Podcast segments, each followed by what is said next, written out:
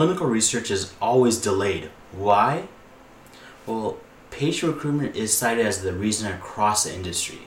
This is this partly happens because the efforts put forth by sponsors CROs often are put together with less than ideal effort and forethought.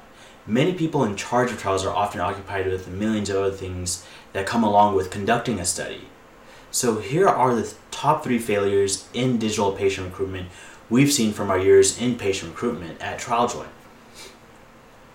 Failure 1 Disjointed activities. Digital patient recruitment requires a concerted effort between all the different methods.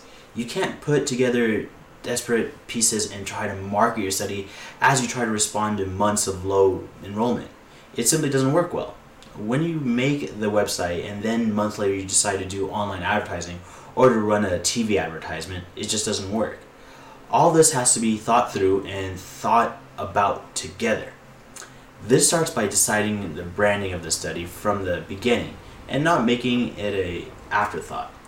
Think about the colors, fonts, and most importantly, the messaging. This way, you can make everything together at the start of the study, ultimately lowering your costs. With your branding in place, you can then start making websites, videos, brochures, online banner ads. This way, everything maintains the same look and feel and coordinated messaging.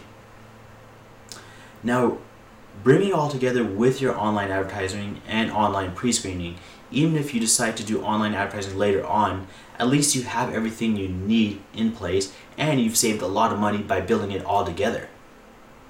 Failure 2 not tracking. The biggest issue I've seen from sponsors or CROs um, who use TrialJoy's online advertising is that they do everything piecewise in an uncoordinated manner. This means they want us to advertise and drop patients to their website, but then they have the patients call the research sites instead of filling out an online pre-screen form.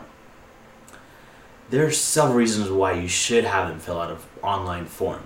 The first being that data has shown that you have a higher chance of them becoming a referral, and second, you track which keywords, interests, and ads are working for your campaign.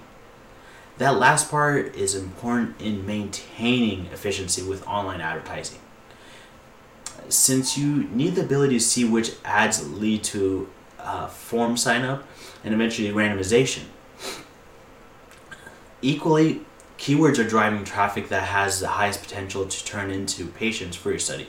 Some keywords may result in clicks, but the visitor's intent doesn't line up well enough where they'll sign up for your study as much as other keywords uh, might result in randomizations. For instance, think about diabetes treatment options versus diabetic exercise plans. The first keyword results in more of the type of visitors that you want. Even if a sponsor or CR decides that they want patients to call the research site directly, it's smart to set up landing pages with a vanity phone number. A vanity phone number is a phone number dedicated for advertising and allows advertisers to track who called from which advertising effort. Failure three, not testing. The beauty of digital marketing has been that you can test almost anything, from the pictures in your advertisement to the color of your buttons. For instance, Obama's campaign tested buttons which resulted in a additional $60 million being raised for his campaign. Although clinical research, patient recruitment industry hasn't adopted much of these testing mantra, I'd like to say, as the rest of the internet world has, it has has it has done that at its loss, unfortunately. While one of the largest complaints I've heard from sponsors and CROs is that IRB approvals take forever, which is why they cannot do mid-campaign changes to websites, advertising materials, and pre-screening questions. While you're making all the material related to patient recruitment, you should create multiple variations uh, with different messagings also incorporated. The reason you do this is to help you test different marketing assumptions of what will catch a patient's attention. At the same time, it will lower your overall cost since you get to get the benefit of bulk pricing and you get the benefit of getting all the IRB approved at all the material IRB approved at once. This is the reason why TrialJoy creates multiple versions of the website, videos, digital ads, so that can be sent to IRB at once for approval in the beginning of the study. It also offers a cost benefit in addition to time savings since you batch all the work together and then you take that savings from, you know, ultimately benefits from economy of scale approach. That means as a sponsor of CRO, you should be looking to create multiple variations from the beginning, which allows you to A/B test different ads and different assumptions. A/B testing is where you test two different ad designs or market messages to see which ads lead to more clicks, conversions, and randomizations. Another great thing about online advertising is that the fact that you can start with smaller budgets than what is typically required by TV and radio advertisements. This means you can start testing your messaging and see if it's drawing in the right type of patients right away. As a sponsor or CRO, you should be also testing the online pre screener. Find out if patients understand the questions that you're asking. Otherwise, you can revise it and get it quickly IRB approved. This way, your research sites work with pre screeners that offer the most patient friendly language.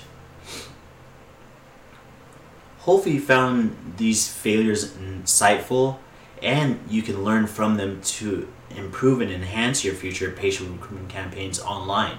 Uh, we've been in the industry for a long time here at TrialJoy, so we're sharing just some of the things that we've noticed. And over the next few weeks, I'll try to share more of our kind of uh, failures that we've captured and we're trying to fix in the industry. Um, if you have any questions how you can combat these, feel free to reach out to me at ari at trialjoy.com or visit our website at researchers.trialjoy.com. That's our researchers uh, oriented website. Don't visit trialjoy.com because that's for our patients. Um, and then you can obviously reach out to me on LinkedIn at Anand Bhutani, A N A N D, Bhutani, B U T A N I.